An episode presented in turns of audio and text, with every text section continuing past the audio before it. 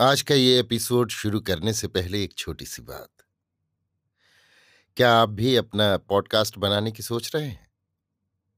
तो anchor try कीजिए। ये पॉडकास्ट बनाने का सबसे आसान तरीका है। नंबर एक, ये फ्री है। नंबर दो, इसमें कई सारे ऐसे टूल्स हैं जो आपको अपने फ़ोन और कंप्यूटर पर रिकॉर्ड और एडिट करने की फैसिलिटी देते हैं। नंबर तीन आप अपने पॉडकास्ट को डिस्ट्रीब्यूट भी कर सकते हैं, जिससे इसे स्पॉटिफाई और दूसरे प्लेटफॉर्म पर सुना जा सके। तो डाउनलोड कीजिए फ्री एंकर ऐप या विज़िट कीजिए एंकर डॉट एफ़ पर अपना पॉडकास्ट स्टार्ट करने के लिए। ये तो थी एक छोटी सी जानकारी, और अब शुरू करते हैं एपिसोड का सिलसिला। तो आज के एपिसोड में लीजिए सुनिए।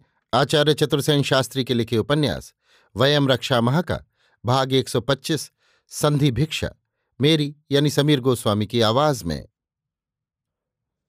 सारण, बैरी रात भर तो शोकातुर रहे। उनके करुण क्रंदन से लंका की प्राचीर काँप गई। परंतु अब एक ऐसा आनंदोल्लास आकाश को विदीर्ण कर रहा है। क्या मूढ़ सौमित्र फिर जी उठा? रावण ने विषर्ण वदन हो, मंत्री सारण से हताश भाव से कहा सारण ने बद्धांजलि होकर कहा, जगदीश्वर, इस माया संसार में अदृष्ट की माया कौन समझ सकता है? ठीक है, अदृष्ट प्रबल है। अरे, उस मायावी राम ने अविराम सागर को अपने कौशल से बाँध डाला, जिसकी माया से जल में शिला तैरती है, जो समर में मर मर कर बारंबार जी उठता है। उसके लिए असाध्य क्या है?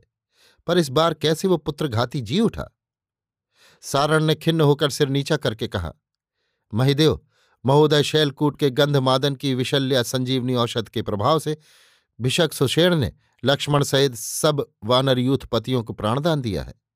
अब उसी उल्लास में राम कटक आनंद नाद कर रहा है। परंतु ये तो अत्यंत चमत्कारिक वार्ता है। सुदूर पर्वतराज के अगम शिखर से इतने अल्पकाल में कौन वीर महाौषध लाया? मारुति को छोड़ और कौन ये दुस्साहस कार्य कर सकता था? महाराज जैसे हिमांत में भुजंग तेज से पूर्ण हो जाता है। उसी प्रकार दिव्य औषध के प्रभाव से सौमित्र सहित सब वानर कटक ओज से ओतप्रोत हो रहा है। रावण ने विषाद से गहरी सांस छोड़ी। फिर कुछ देर चुप रहकर उसने कहा, तूने ठीक कहा, सारण। अदृष्टि ही प्रबल है। मैंने सम्मुख समर में देव मनुष्य सभी को परास्त कर, कल जिस जिस रिपु का वध किया, वो फिर जी उठा। मृत्यु ने अपना धर्म भुला दिया। अब पराक्रम किस काम का? मैं समझ गया। राक्षस कुल का सौभाग्य सूर्य अस्त हो गया। अरे, शूली संभाई, कुंभकर्ण और अजय इंद्रजित भी जब काल कवलित हो गए, तब अब मेरा प्राण धारण वृथा है। इतना कह रावण शोक सागर में डूब कर बैठा रह गया। सारण के मुँह से भी बात नहीं निकली। रावण ने फिर डूबते स्वर में कहा चा सारण, तू वैरी राम से जाकर कह कि जगदीश्वर रावण वैरी राम से ये भिक्षा माँगता है। कि वो सात दिन तक वैर भाव त्याग कर सैन्य सहित विश्राम करे। राजा अपने पुत्र की अंत्येष्टि क्रिया यथाविधि करना चाहता है। तू जाकर उनसे कहना, हे वीर, तेरे बाहुबल से वीर योनि लंका अब वीर शून्य हो गई है। तू वीर कुल में धन है, अदृष्ट तेरे अनुकूल है और रक्ष कुल विपत्ति में है। सो तू वीर धर्म का पालन कर। जा सारण, अब तू विलंब न कर। बालीसुत अंगद ने आकर राम की सेवा में विनय की। देव, जगदीश्वर जगज्जयी महिदेव पौलस्त रावण का मंत्री प्रवर सारण। समस्त मंत्रियों एवं प्रमुख राजसभासदों के साथ शिविर द्वार पर उपस्थित हो चरण दर्शन की प्रार्थना करता है। जैसी आज्ञा हो, ये दास जाकर उसे विज्ञापित करे। राम ने ससंभ्रम कहा, युवराज, मंत्री प्रवर को आदर सहित यहाँ लिया। सारण ने सम्मुखा बद्धांजलि निवेदन किया। राजपद युगल की मैं तथा ये राजसभासद और सचिव वंदना करते हैं। राम ने आसन देकर कहा, राक्षस मंत्रीवर, ये दरिद्र राम तुम्हारे स्वामी की क्या सेवा कर सकता है?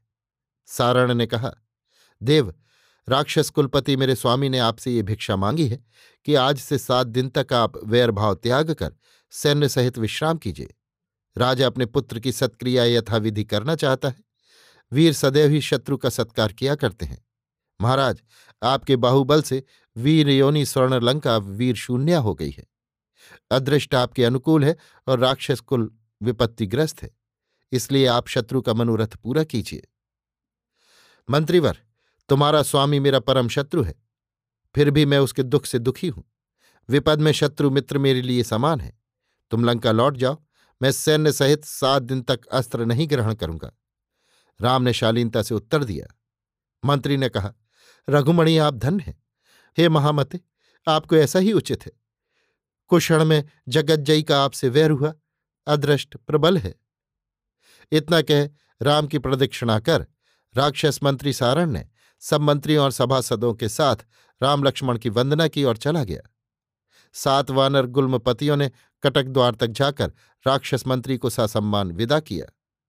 राम ने वानर गुल्म नायकों से कहा, वीरगण अब आप भी वीर वेश त्याग सात दिन विश्राम कीजिए। परंतु मित्रवर विभीषण और सुग्रीव को इस सुयोग में समस्त सेना का निरीक्षण करके उसे भली भांति व्यूहबद्ध कर लेना चाहिए। सात दिन बाद पुत्र शोक दग्ध रावण प्राणों पर खेलकर काल की भांति हम पर टूटेगा।